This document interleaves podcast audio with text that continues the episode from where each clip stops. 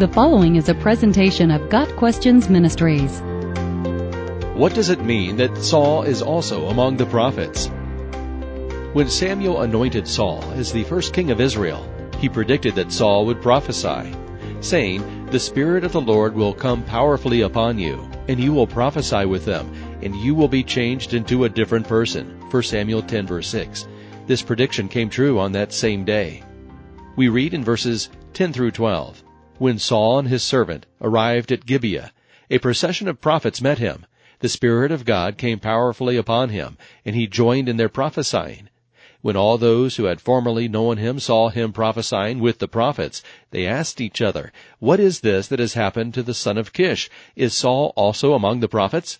A man who lived there answered, 'And who is their father?' So it became a saying, 'Is Saul also among the prophets?'"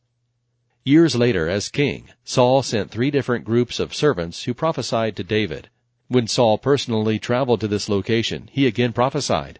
Saul went to Naoth at Ramah, but the Spirit of God came even on him, and he walked along prophesying until he came to Naoth. He stripped off his garments, and he too prophesied in Samuel's presence.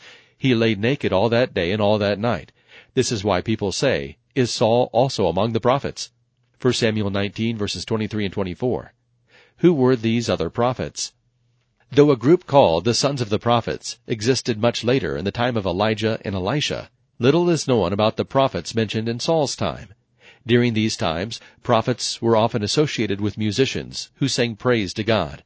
In Samuel's original prediction of this event, he mentioned a procession of prophets coming down from the high places with lyres, timbrels, pipes, and harps being played before them. First Samuel ten, verse five. It is likely that this was a group of musicians from Gibeah who prophesied before the Lord. The tabernacle may have been at that location, though it is uncertain. If so, however, it is likely this group of musicians consisted of Levite men ages twenty to fifty who were permitted to serve in the tabernacle.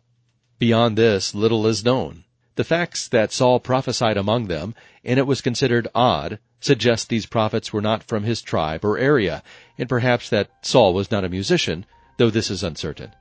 The most likely scenario is that these Levite musicians were together worshiping and prophesying with music, and that Saul, by the inspiration of the Spirit, was caught up in their activity. This behavior was a confirming sign of Saul's anointing as king.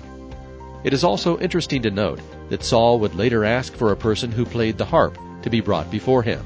God raised up David for this role, the man who would follow Saul as the next king. Got Questions Ministry seeks to glorify the Lord Jesus Christ by providing biblical answers to today's questions. Online at got questions dot org.